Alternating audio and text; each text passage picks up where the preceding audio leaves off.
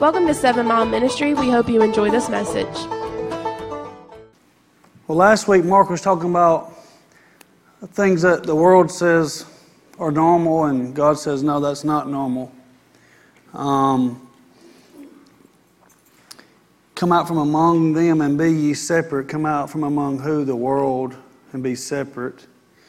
And um, the world, the church, the anybody, anybody should look at us as Christians and notice a difference between us and the world.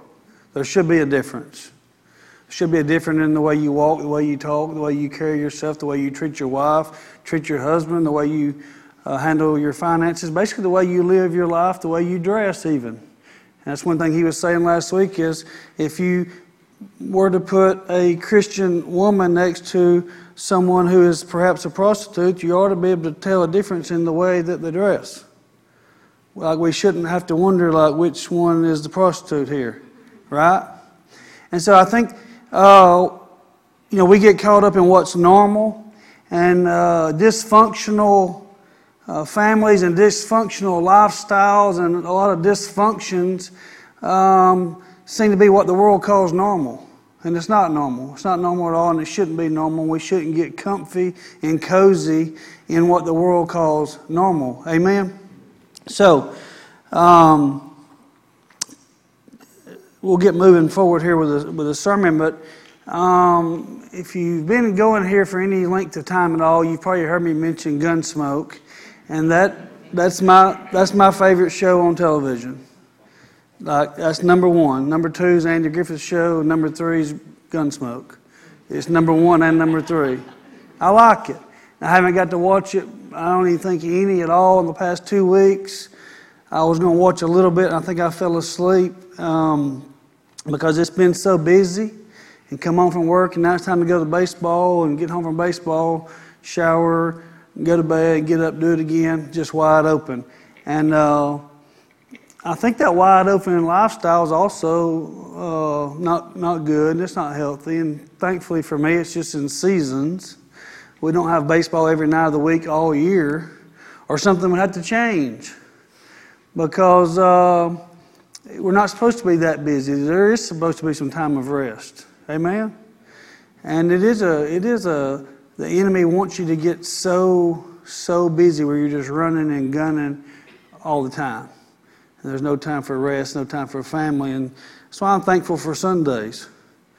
This is a, a day of rest. We rest in the finished work of Jesus Christ. Amen. And we come together as a family and we celebrate. But um, uh, Gunsmoke, back to that. So, like if there's some bad guys held up in a uh, cabin or an old shack in the woods somewhere, and Matt Dillon tracks them down, and it'll be usually him and Chester, or maybe him and Festus out there, or him and Quint, and they'll say, Come out with your hands up.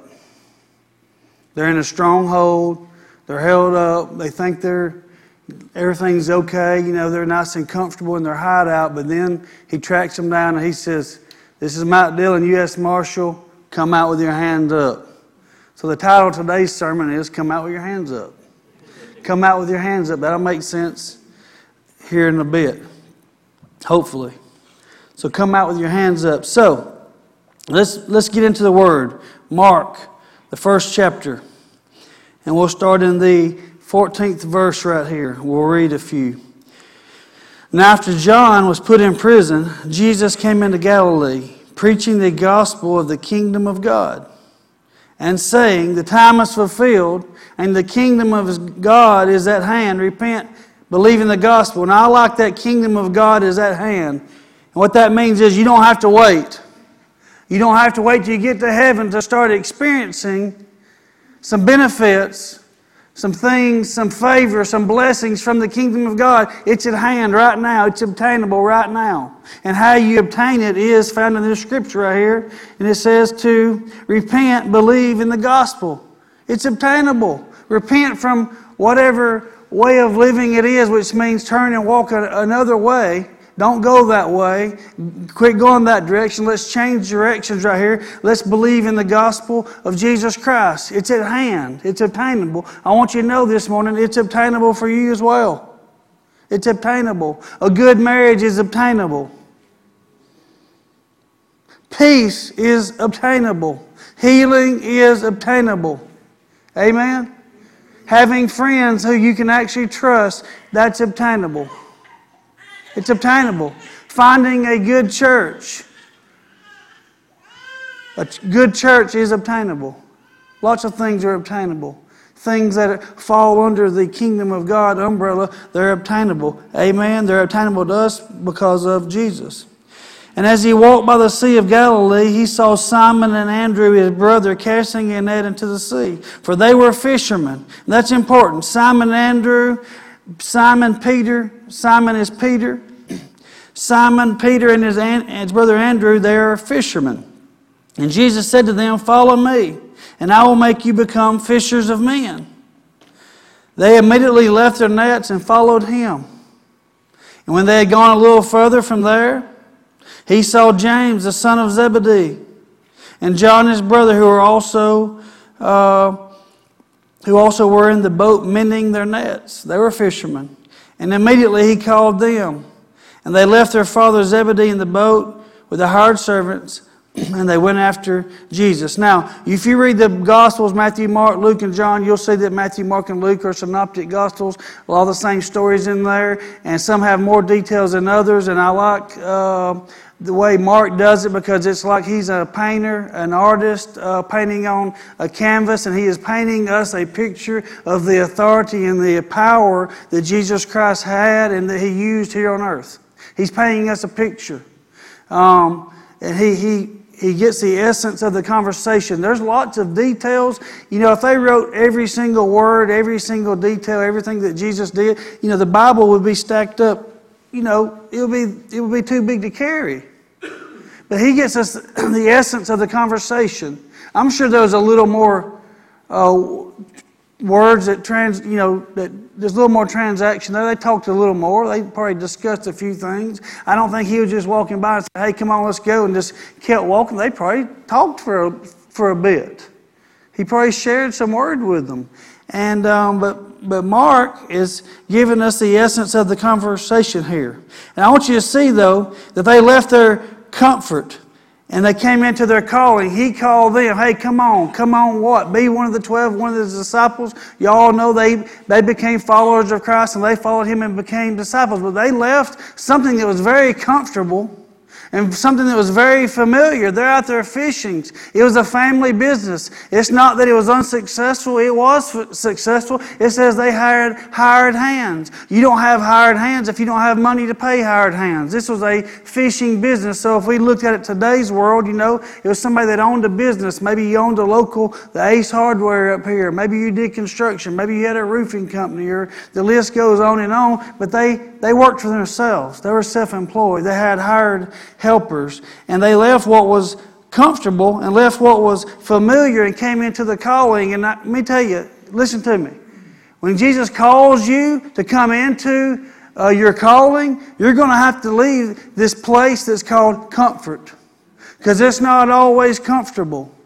When He calls you, it's to leave the familiar and leave the comfortable and come into your calling because he doesn't give you a map and tell you exactly where you're going to go and what time you're going to get there.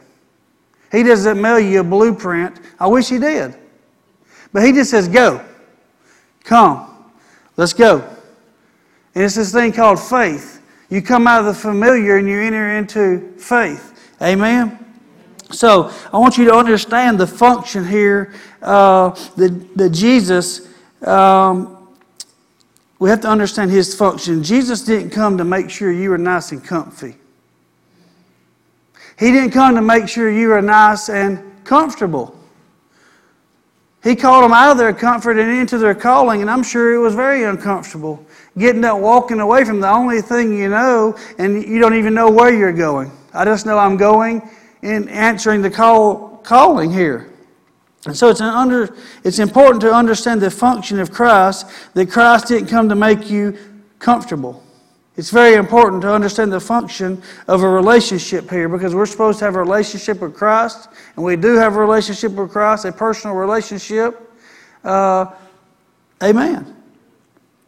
So it's important to understand the function here. It's kind of like um, have you seen the videos of people at the gym and they're working out? and they'll be using a machine, of cables, and doing all this stuff totally wrong. like, you know, it's supposed to go this way, and they're doing it this way, or, you know, just they're just in it too, they're just working out so hard, and then they get finished, and they probably flex up in front of the mirror, and meanwhile, everybody else is just cracking up laughing because that wasn't the function of that machine. That wasn't the function of it. Or sometimes maybe you're at work and you see people that use tools incorrectly. I see it on a daily basis.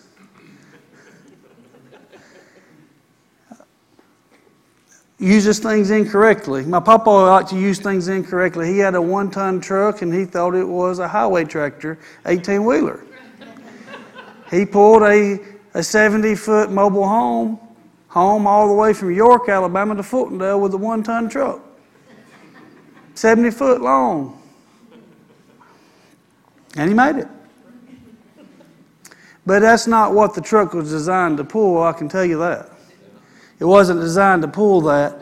And like I said, the weight equipment, sometimes that's not the way it's designed, but I want you to understand the function of the relationship with Christ. Christ didn't come to make sure you are nice and comfy. And we can do that in the same with relationships with our uh, with each other. Like I can try to be something to you that I'm not. And I can expect you to be something to me that you're not and you're never called to be, and that's not the nature, uh, that was not what God intended. And so my mom, uh, I had to apologize to her just the other day. And it's not because of that picture I put over on Facebook. I've had so many people getting on to me, I think I've even had a couple death threats. But see, if people were actually just chewing my rear end out of that, you just don't know my mother. But I do. I do. She laughed so hard that we had to quit talking about it because it was she had surgery and it was hurting. Her insides uh, were hurting because she was laughing so hard. Uh, fun and good times. That's what I thought. But uh, man, even someone at a gas station yesterday, a lady's like, "Come here." I came over there and she just told me how terrible I was. And some other lady sent my sister a message telling her how terrible I was, and I'm like, why don't she just send me the message?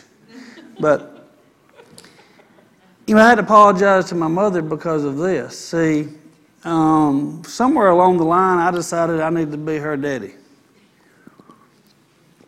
So I started trying to boss her around, tell her what to do, and tell her what she was doing wrong, probably when I was about 14, 15 years old. And it just got worse.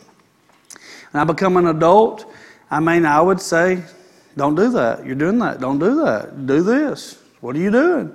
Anyway, I would. I didn't even realize I was really doing it exactly until uh, the time had passed. But I realized I'm trying to be her daddy, but I'm not. I'm her son. I'm not her daddy. She's not my daughter. So it's like I was her dad and she was not my daughter, but my rebellious daughter because she would never mind me. So I get on to her about something she put on Facebook, and instead of obeying me, she just blocks me and unfriends me, her own son. But the Lord showed me this the other day that that's dysfunctional. What I was doing was dysfunctional because I'm her son, I'm not her daddy. And in, and in trying to be her daddy, uh, I was robbing her from her son. So it's like I stole her son from her. And uh, that's dysfunctional. When you try to be something to your wife, that you're, I'm only called to be her husband, that's all. I'm called to be the father of my four children, not their friend. I'm their father. If we'll pile around and goof off and have a good time, at the end of the day, I'm your daddy. I'm not your friend. Uh, we might goof off, but only to a certain degree, and then, then it's fixing to get real. But see, too many parents are friends first and daddy or mama second. And then when it comes time for you to be daddy or mama, daddy or mama moment, your kids don't really respect you and don't look at you like a daddy or mama because you've been too good of a friend. I'm your daddy, not your friend. I don't even want to be your friend. I don't want to be friends with a bunch of little punks. I'm a grown man.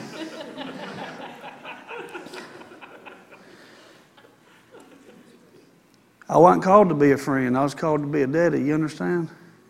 I wasn't called to be my wife's dad or brother or anything else, just her husband. She's my wife. And together as a husband and a wife, we make one and we raise our children to the best of our ability and uh, put the Lord first. Amen. But see, you can do that wrong, and now you've created a dysfunctional relationship. That's why I want you to understand uh, Christ's primary function here is not to be uh, to make you comfortable. See, he preached a sermon one time, and he said, at the end of the sermon, everybody's liking the sermon. It's in the book of John, and it's toward the end of the book there, and towards uh, everybody's liking the sermon. And towards the end of the sermon, he says, "You're going to have to eat my flesh and drink my blood." Then they say, "Oh, that's weird." Drink flesh, eat blood? Well, he didn't mean come over here and take a bite out of me. But he's talking about the word eat my flesh, drink my blood. And they said, oh. Then it said many of them turned and walked away. Actually, it's John, the 6th chapter, the 66th verse, 666 says they turned and followed away. They didn't follow him any longer because it just got too, too weird for them. Too weird for them. His primary function is to not to be your comforter. You know what Jesus' primary function was when he came? To confront to confront. To confront the system that keeps you and humanity in bondage, the system that keeps you enslaved, enslaved, uh, that keeps you bound. Jesus came and confronted the system. He came and confronted religious people. He came and confronted sin. That's why he said, The kingdom of God's at hand. Repent. Believe on me. Jesus came to confront. So we think God is comfy and anything that's uncomfortable or if there's any type of conflict, that comes from the devil. But that's just simply not true. You see all the time God gets blamed for the work of Satan and Satan will get credit for God's work. Perhaps somebody gets sick and they die and then you say, never know when God's going to take you. Don't know why God did that. Well, God didn't do that. John 10 10 says the thief comes to kill, steal, and destroy. And Jesus came to give us life and give it more abundantly. It can't be any more plain than that. And if God was a killer, he'd be a murderer. And if he's a murderer, he'd be breaking his own commandments. It says, Thou shalt not murder, thou shalt not kill. It's pretty simple. But God's not coming to kill you, and He's not coming to, to make you sick. In fact, He died on a cross, His stripes on His back, so that you wouldn't have to be sick by His stripes. You were healed. Amen. Praise the Lord. He didn't kill you, but He receives you. So, anyway, God gets the, the blame for a lot of the work of Satan, but I think a lot of times God's working in your life, doing some things. He's confronting some things. He's making you uncomfortable, and then we're quick to blame it on Satan. When it's really God's work. And He's working. And He's saying, Come out of the familiar and come out of the comfort and come into your calling. These guys, they were fishermen. He didn't change that. He just says, I'm going to make you a fisherman of men. You're still fishing. We're just fishing for something else. We're fishing for something for souls. Amen. Not for fish. Not for fish to go sell at the market, but we're fishing for souls here. And they forsook. He's saying, forsake your comfort. And when you forsake your comfort, you'll find your calling. And to think that you're going to find your calling, your purpose in life, without forsaking uh, some things or forsaking your uh, familiarity or, or, or, forsaking comfort, that would be like saying, I want a really thin waistline, but I'm just going to eat chocolate cake every day. You can't. If you want to have a thin waist, you're going to have to say no to the chocolate cake and maybe just reward yourself like once a week or something on the weekend like a little treat. But if you eat it every day, you're not going to have a thin waist. And we can understand that, can't we? Well, the same thing transfers over into spiritual things. And um, when Jesus says, Come and follow me, Um, they left the, what was familiar, they left what was common, they left what they knew, and they went. There's no certainty. He didn't say, let's sign a contract. They just went, not knowing. That's what Abraham did. He says, Come on, Abraham, time to move. Where we going? Going that way. That's all you need to know. Pack it up. But it's familiar here, it's comfortable and it's cozy. Time to move. Moses went out to a wilderness. It wasn't very comfortable out there with his father in law Jethro for 40 years because all his robes and rings and his education that he had wasn't doing him a bit of good out there tending those sheep. It was uncomfortable. And then, probably 40 years later, he settled in. He's probably getting comfortable out there tending the sheep. Now, all of a sudden, time to go stand in front of Pharaoh and speak. Well, now you're leaving the familiar going into the unfamiliar and something that's uncomfortable. When God calls you, it's not going to be comfortable. Amen. But I noticed he used what the guys were good at. He said, You're going to be fishers, not of fish, but fishers of men. And I think he will use what you're good at. He's not just going to change your career just because you got saved. I've heard of women uh, who were uh, professional dancers, not just dancers, but strip dancers. They got saved. You know, they didn't quit going to the strip clubs, they kept going. They quit stripping, but they kept going.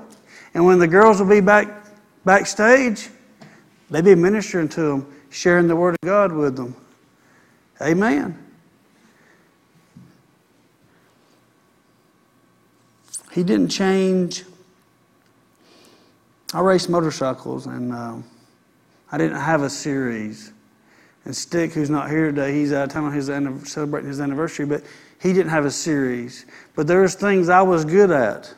I would go out and make my own trail, and I grew up in the woods hunting, and uh, I learned to navigate through the woods and just have a good sense of direction and how to get the best out of the property. And so that's something I was good at, and I'd done a lot of it for years, just doing it for myself, just doing it for fun, just going out cutting and riding, tons of trails everywhere. Well, all of a sudden now God used that and turned it into a series where we race and hundreds of people come and hundreds of people have come to know Christ through that, but he used what I was good at, and then he used what Stick was good at, which is the sign up and the scoring, everything related to a computer. I don't do computers. I'm not good at it. Don't care about it. Don't even want to be good at it. I don't like computers. The phone, the computer on my phone is about as technical as I get. I just Google something every now and then try to look something up. But he used what he was good at, he used what I was good at, and they combined them together and made a business out of it, a business that has reached a lot of lives, a lot of souls. It wasn't outside of my competency. Do you understand? And he's not going to use something that's outside of your competency. In other words, he didn't make me the praise and worship leader because I can't sing a lick. And he's not going to put you up here singing if you can't sing either although some have tried. Some have tried. One lady said, I want to sing. And I said, okay.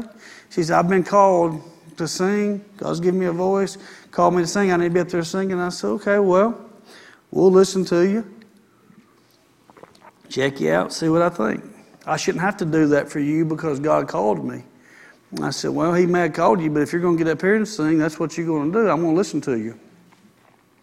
Well, she said she wasn't going to do that. She didn't have to do that. So what she did was she moved and she started sitting by me. She started singing real loud so I could hear her.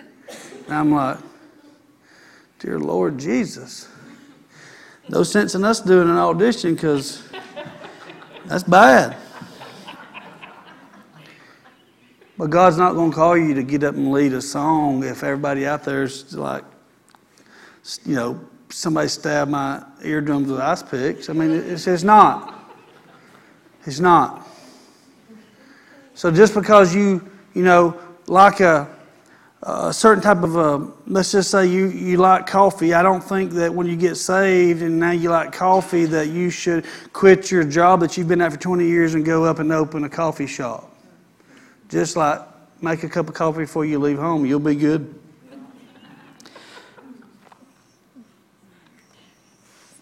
But to forsake the familiar and walk in faith. In order to walk in faith, you're going to have to forsake what's familiar and get out of what's comfortable and get out of the common to answer the calling. And that statement right there, Jesus validated himself.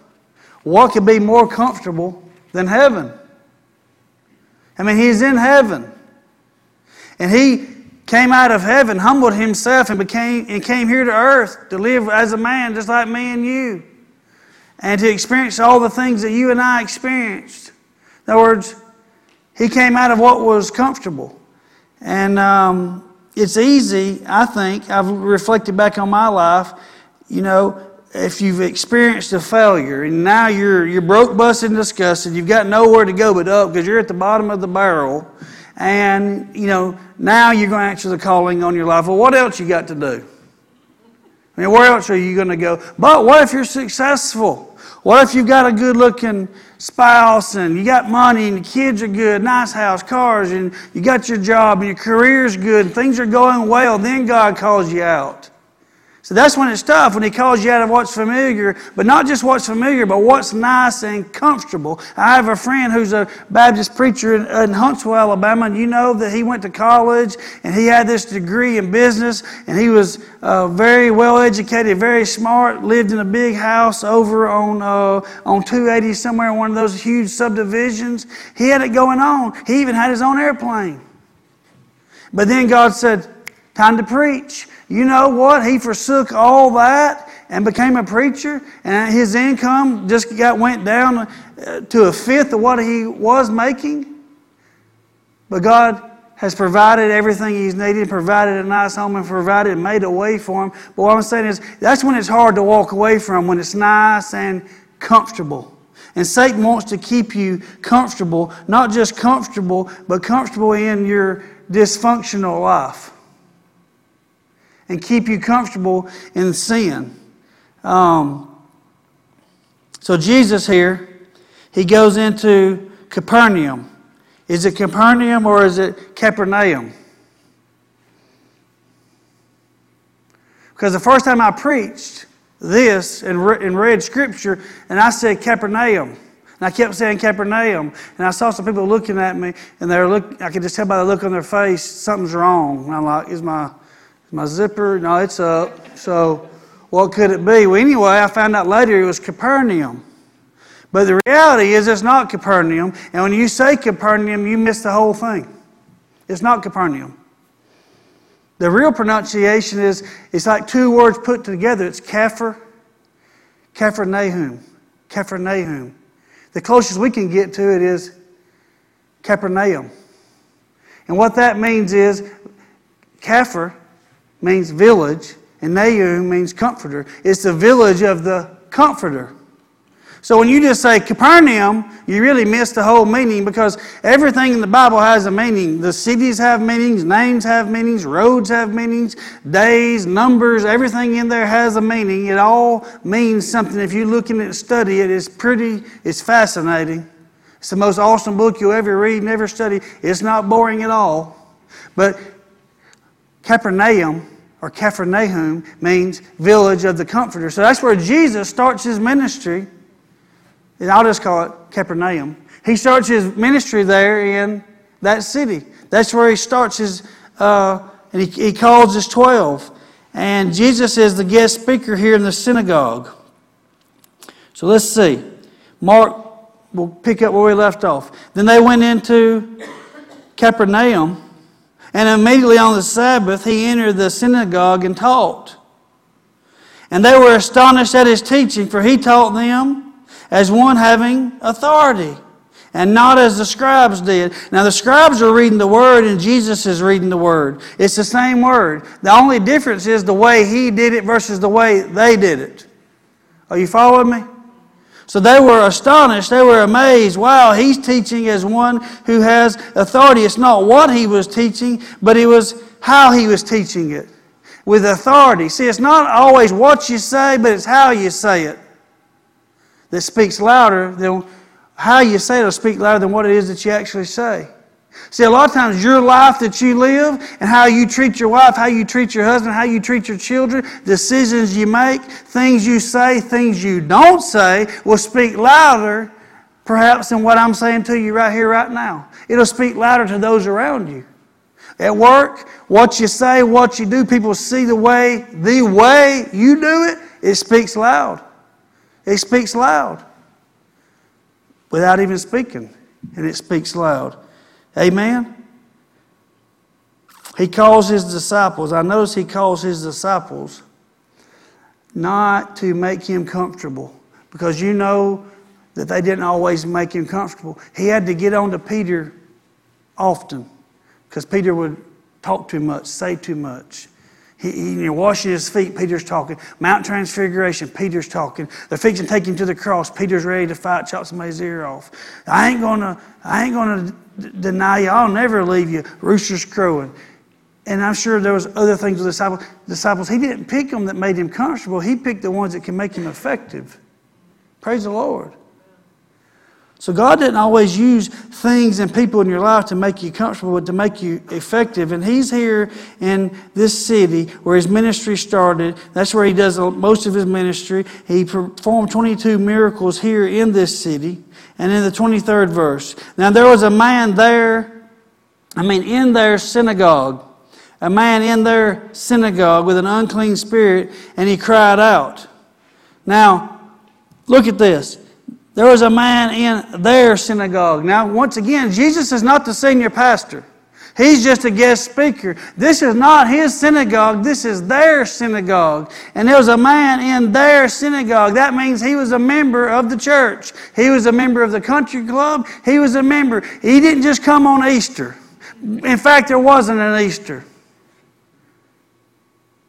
He was there. He was a member. He was there every week. He sat in a blue chair every week. He was a member of their synagogue. He was a part of what was going on, and then he cried out. So that's dysfunctional to me that, that he was there every week. But the, the demon never cried out, never said anything. There was never a disruption. It says he cried out in the 24th verse, saying, Let us alone. What have you to do with with you, Jesus of Nazareth? Did you come to destroy us? I know who you are, the Holy One of God. The demon inside the man, the evil spirit, knew who Jesus was, but the other people didn't know who he was. Demons know who he is. They tremble at the name of Jesus. That's why he was crying out. Because every knee will bow and every tongue will confess to what? The name of Jesus. Amen. So I want you to understand this about the demon. Don't just look at it as a demon. Oh, this man was demon possessed, or you miss the whole point. You, you never read in your Bible where it says anybody was diagnosed with a disease from the doctor and gave some pills that they had to take. That's because everything was a demon. If you read in your word, there was an evil spirit, there was a demon, there was some kind of devil, there was something behind it because there is something behind it. There was something then, there is something now. There was a dysfunction. Something was dysfunctional in this man's life. The fact that he was in church every week for all these many years and nothing had changed, that itself is dysfunctional. Something had, should have changed. And nothing did change until Jesus came on the scene and he confronted the problem. And nothing will change in your life until Jesus comes on the scene and confronts your problem, but He's not going to kick the door in. You certainly have to invite Him in because He's a gentleman. So don't look at it and think demon and go home tonight and turn all your lights on and think, you know, there's a demon going to get me. Demons are real. You go to other countries, you, you'll see more of it. Not that I've been, but I've heard stories where, you know, spooky stuff. The demons are still real here. But it's not saying, uh, I'm saying don't, don't, don't miss the point. Don't miss the point. If this, this dysfunctional life that this man's living, there's something behind it. And um, it's an evil spirit or a demon. He says, Let us alone. Who are you, the Holy One of God? And Jesus rebuked him, saying, Be quiet and come out. And I don't think Jesus probably shouted and screamed real loud. I think when you have authority, you don't have to. The authority I have in my house, I don't have to scream. I can just say, hey, psst, quiet.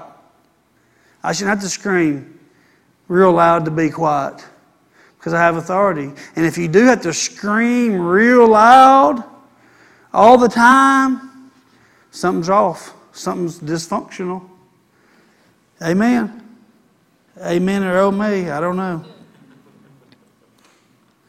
But the demon had to come out, and when the unclean spirit had convulsed him and cried out with a loud voice, he came out of him. He had no choice but to come out because Jesus said, Come out. Just like when Jesus told Lazarus to come out of the grave. You're talking about a power and authority speaking here. So, here I want to stop right here for a moment and ask you this question. This man's occupying space in this synagogue, and there's something that's occupying space in this man's life, some type of dysfunctional, messed up life that he's living. So, is there anything occupying space in your life that needs to come out, that needs confronted, that needs addressed? Have you got comfortable in it? You can get comfortable in it. You can get real nice and comfy in it. And if you don't allow Jesus to confront it, it won't come out. See, I don't think we like dysfunction. I don't think we like where dysfunction comes from. I think we recognize where it comes from. I don't think we like that. I don't think we like the dysfunctional part, but I do think we like the way it makes you feel. Makes you feel good. Makes you feel good, feels good. See, when you can start focusing on other people's dysfunctions or draw attention away from your uh, dysfunction, it feels good too. So we can start, we can go down the list and start naming people and how they should be parenting, and how they should be spending their money, and how they should be doing, uh, treating their husband or wife, or how should, they should be doing things. And now we're, we're looking at their dysfunction. But really, looking at their dysfunction and pointing out all their dysfunctional is dysfunctional in itself. Are y'all following me? It's fun. They even had TV shows on TV where they roast each other. Where they roast each other. They'll have a guest that comes on, and then they'll have more guests that come on, and they'll spend hours saying terrible things about the guy, and it's all funny, and they laugh, and they're roasting him. I clicked on one of those one time and listened just for a few seconds, but you know, after, before I could even turn it off, they've already used the Lord's name in vain two or three times and dropped a few F bombs. I can't listen to that garbage. I'm not going to listen to that garbage. But, I was just seeing what it's about. But ultimately, what it's about is they just roast you. They talk about all your dysfunctions.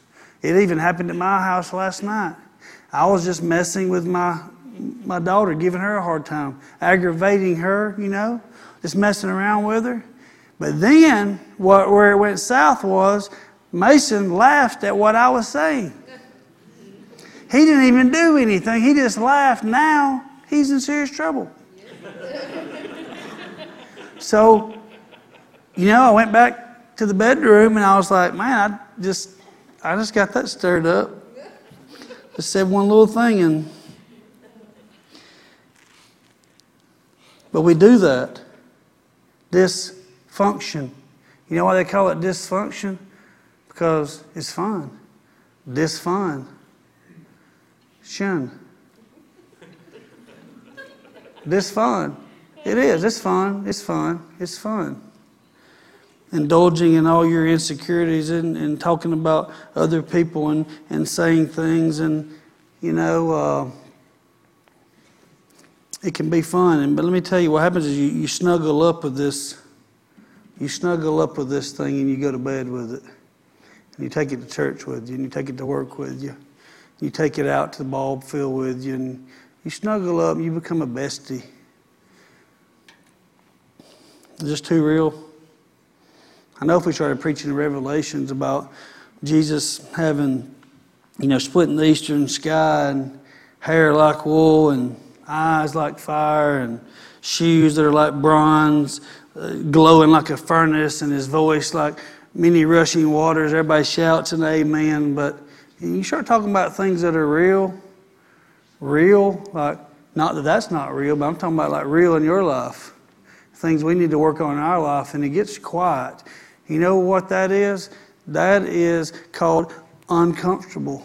You're getting a little uncomfortable because Jesus is confronting some things in your life and it's not that comfortable. You, maybe you start squirming around in your seat or uh, looking down or whatever, and your heart starts beating a little faster than normal. Maybe your hands are kind of sweaty. That's because the Holy Spirit, he, he's, he's working. Because Jesus didn't come to make you comfy. Sometimes it is uncomfortable. And you indulge in these things, and this becomes an excuse not to fulfill the calling on your life. And really, um, all these insecurities, all they do is imprison you. And then you find comfy, comfortable, you become comfortable in it.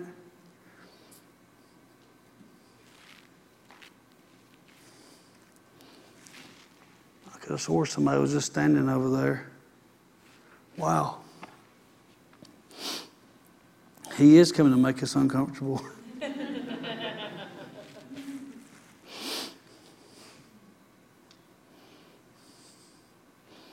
One thing I've learned is you go through some things.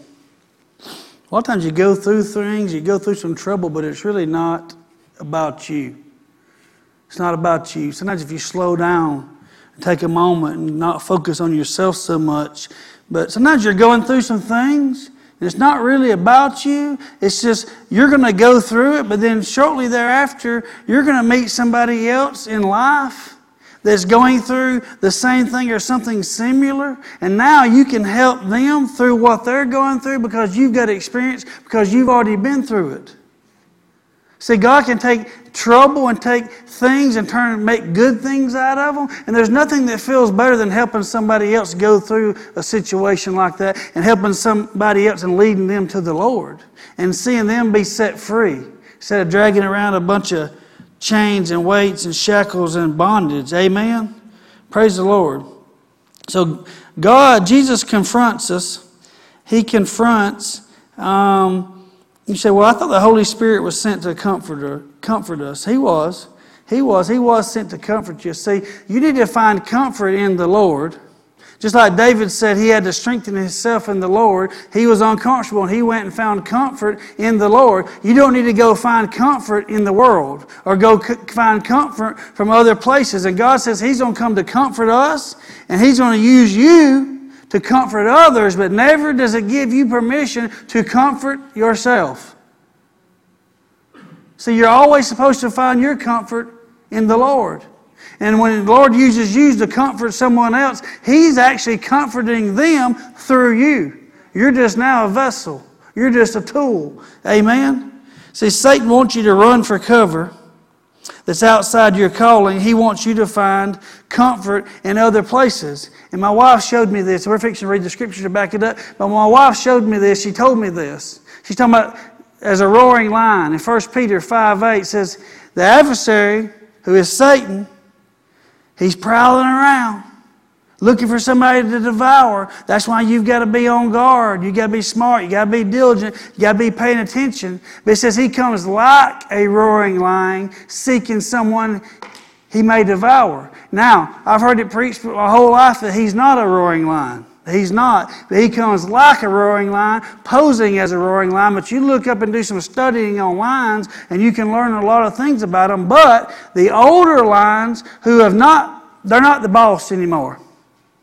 They're not the, the, the, the, the, big dog or the big cat anymore in their, in their uh, what's it called, the pride. Okay? They're older. Now the younger, stronger ones can, can whip them. So it's a pecking order. Perhaps they don't have as many teeth. Maybe they don't have any teeth. They've lost some teeth, but they can still roar. So what they'll do is they'll go out and roar at their prey, even though they may be too old to run them down and jump on them and attack them. But they'll roar on their prey to make their prey run in the direction of the other lions who can attack. And so Satan wants to come and he wants to roar and he wants to make you run and find comfort in worldly things. He wants you to run away from your calling as fast as you can because when you're running to comfort, you're running from calling. Amen. In 2 Corinthians, the first chapter and the third verse, praise to be to the God and our Father of the Lord Jesus Christ, the Father of compassion and the God of all comfort. He is the God. That's where you're going to find real, true comfort. Who comforts us in all our troubles. Notice it doesn't say He comforts you in all of your dysfunctional, jacked up, messed up life. He, he comforts you in all your troubles. Why? So that we can comfort those in trouble with the comfort we ourselves receive from God. What I was just explaining. We go through trouble, God comforts us. Why? So that we can tr- comfort others in trouble. Amen. But see, here's what, here's what it is He comforts us in our trouble. Satan wants to comfort you in your dysfunctional, messed up life. He wants you to find comfort in your dysfunctional life. He wants you to get nestled down, snuggled up with it, to get familiar with it. See, the comfort from Satan is dysfunctional in itself. That's why you've got to find comfort in the right place. People sometimes find comfort in food. Bad day, bad relationship, bad something, bad, let's eat. I don't think that I've ever said, I've had a bad day, I just want to go eat something. But people do it all the time. People have said, I've had a bad day, let's go drink something. I need to get, I need something to knock the edge off. Go get a, a six pack or half a case or maybe a whole case. Maybe you want to knock the edge completely off. but see, these foods, the food is good to you, it's just not good for you. But see, there's comfort people too. People that are good to you, but they're not good for you. Hello? Relationships, he's good to me. She's good to me, but they're not good for you. Because you're just finding now, you're just finding comfort in a, a, dysfunctional relationship or a dysfunctional life. We do the same thing with hobbies and jobs and a lot of other things. But this comfort I'm talking about sabotages the calling on your life and it sabotages the power of God that you're going to see work in your life. Hey, Amen. It does. And a lot of times, God, when I say God and Satan getting mixed up who's doing what, back to that. So sometimes God will allow trouble to come into your life um, so that He can bring you comfort. That's why I say sometimes you need to slow down. Where is this coming from? Why is this coming? Why is this happening? Is God confronting something in my life?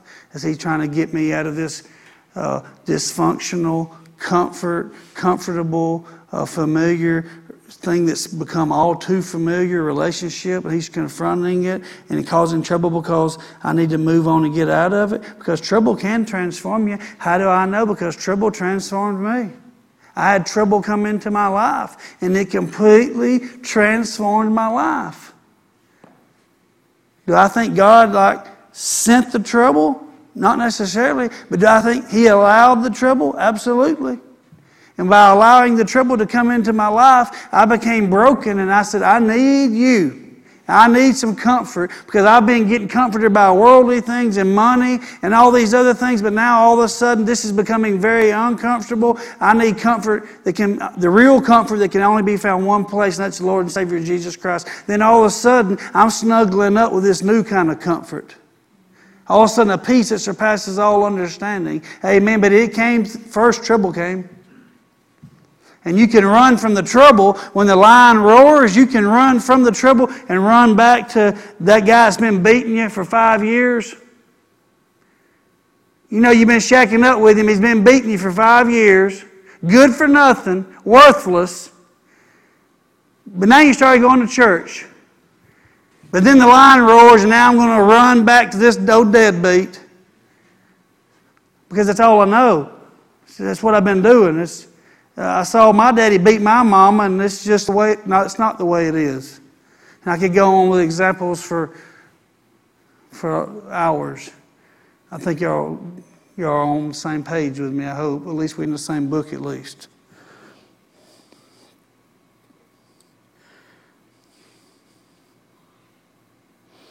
When you get uncomfortable, That can be God confronting issues. And like I said, Jesus came to confront.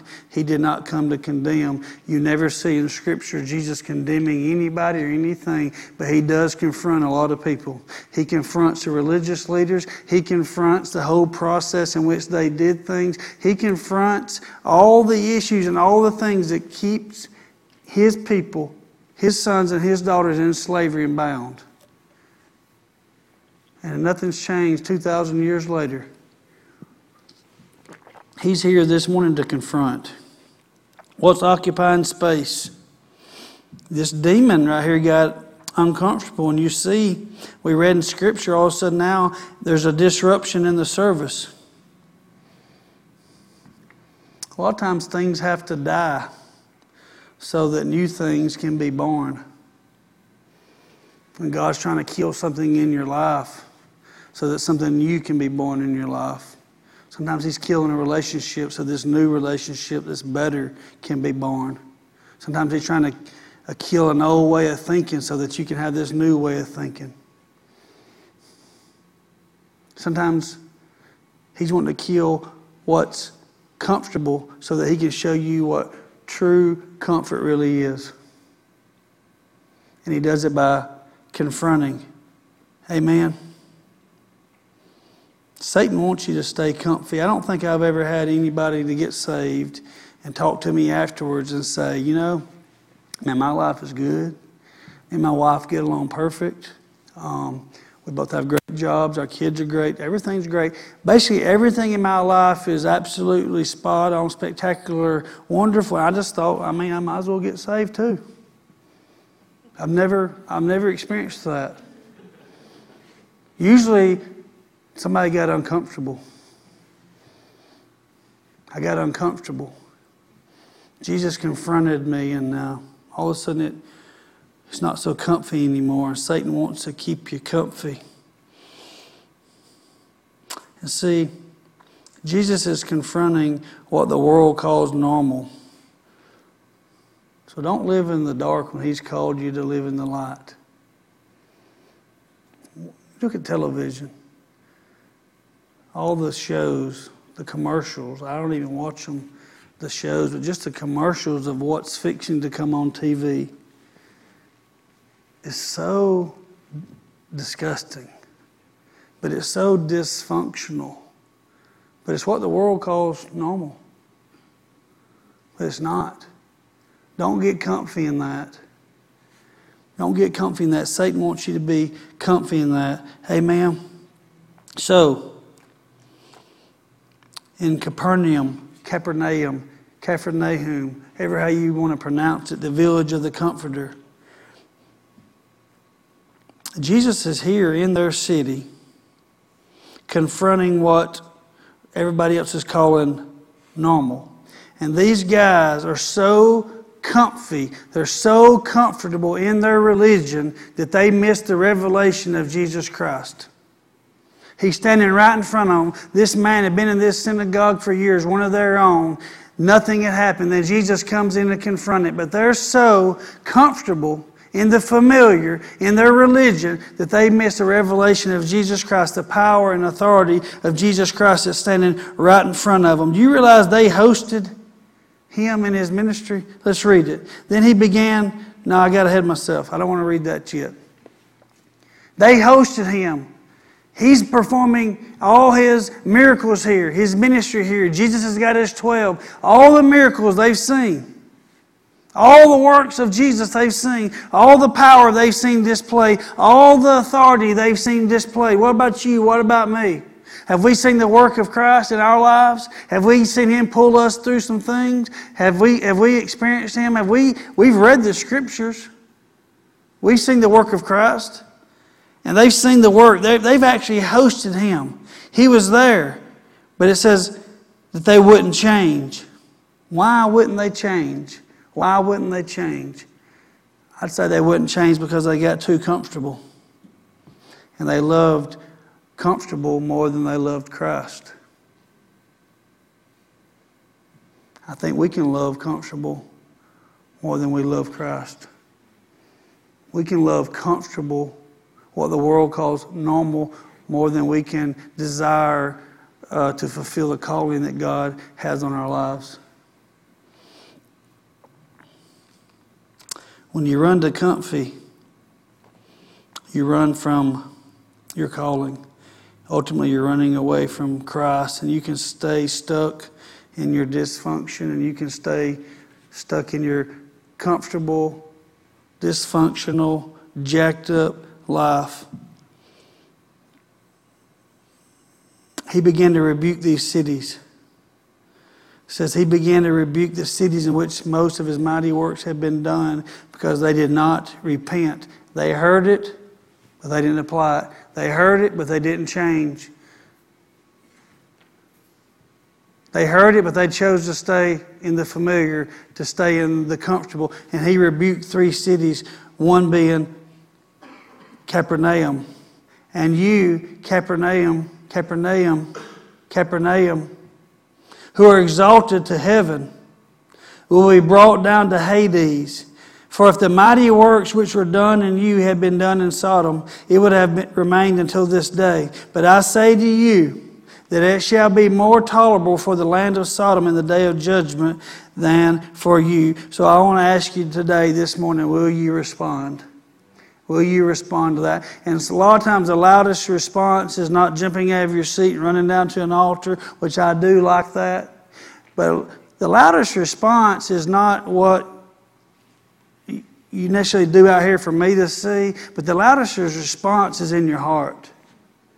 That's the loudest response, is in your heart. And um, the king's here. Jesus is here. There's power in the name of Jesus. Jesus is here to confront. And it's up to you whether we're going to, and it's up to me, it's up to all of us, whether we're going to remain in the dysfunction, remain in the comfortable life, remain in the, the what's familiar, or if we're going to let Jesus address and work on us, confront issues, repent. Jesus came out of heaven. And uh, he came out of the heated seats and the La-Z-Boy recliners. And he did that. You know what that means? You can do it. He got out of a grave. He got up and got out of a grave. You know what that means? You can get up and get out of your dysfunction. Amen. Praise the Lord. Y'all get something out of it today? It's 1057. We usually don't get out to 12. We got like another hour.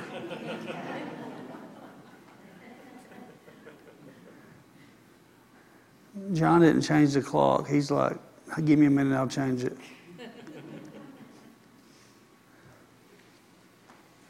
The loudest, loudest decision you can make in your heart. So let's go back to when we started this morning.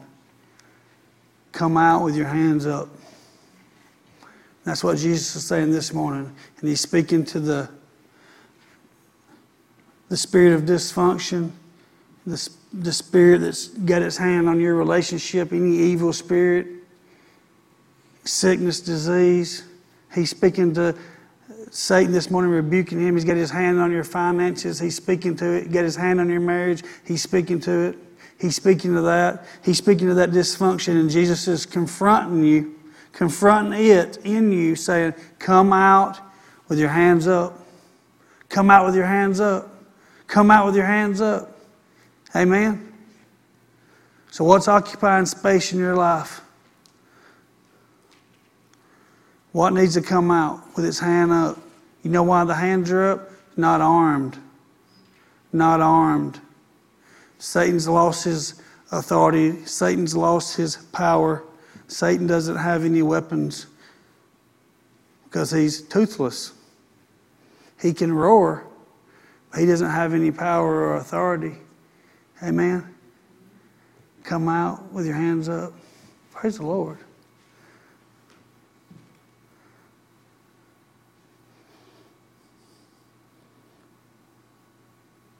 It's awkward, quiet, or is it? Sometimes it's a peaceful quiet. Let's close our eyes for a moment. We're not even going to stand up this morning. We're going to close our eyes. Right there where you're sitting, like I said, sometimes the loudest shout and the loudest decision you'll ever makes right there in your heart.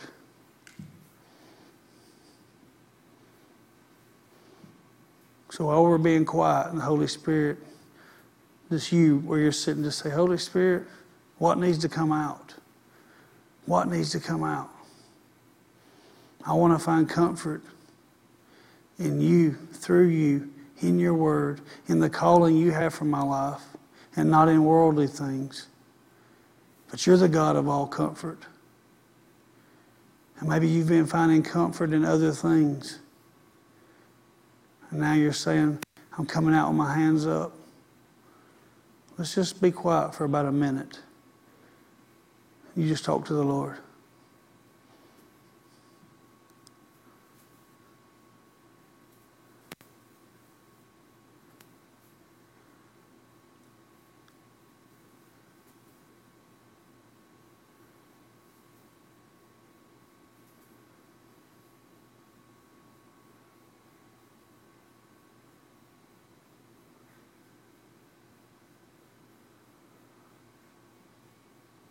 Father, we thank you for the words you spoke to us this morning. We thank you for sending your Holy Spirit to comfort us, to lead us, to guide us, to speak to us, to pick us up when we fall, to go before us, to go behind us, to hold our hands. We just thank you for loving us so much. We thank you for all your mercy. We thank, thank you that where our sin abounds, your grace much more abounds. Father, we thank you that you're the God of all comfort. And we thank you for confronting our issues this morning. Not condemning, but confronting and comfort, comforting us through your Holy Spirit. We just thank you, Lord, that we're leaving out today better than we came in. We're leaving out with a new kind of comfort, the real comfort, a peace that surpasses all understanding that can be found none other than through your Son, Jesus Christ. We thank you for it. We praise you for it.